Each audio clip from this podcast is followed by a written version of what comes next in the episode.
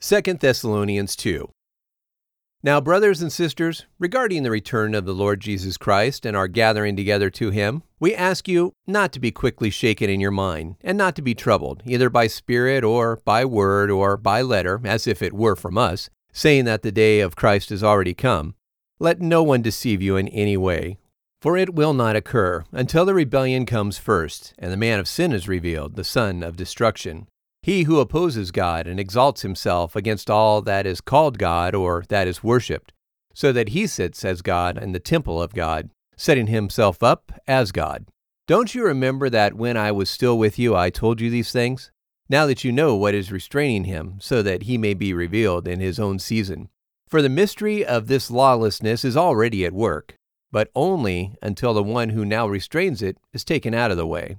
Then the lawless one will be revealed, who the Lord will kill with the breath of his mouth and destroy by the appearance of his coming.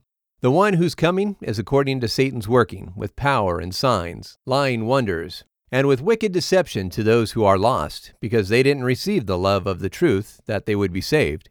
Because of this, God sends them a delusion of error, that they would believe a lie, so that those who didn't believe the truth, but had pleasure in sin, will be judged. But we are determined to always give thanks to God for you, brothers and sisters loved by the Lord, because God chose you from the beginning for salvation through holiness by the Spirit and belief in the truth, which He called you to through the good news, so you will also have the glory of our Lord Jesus Christ.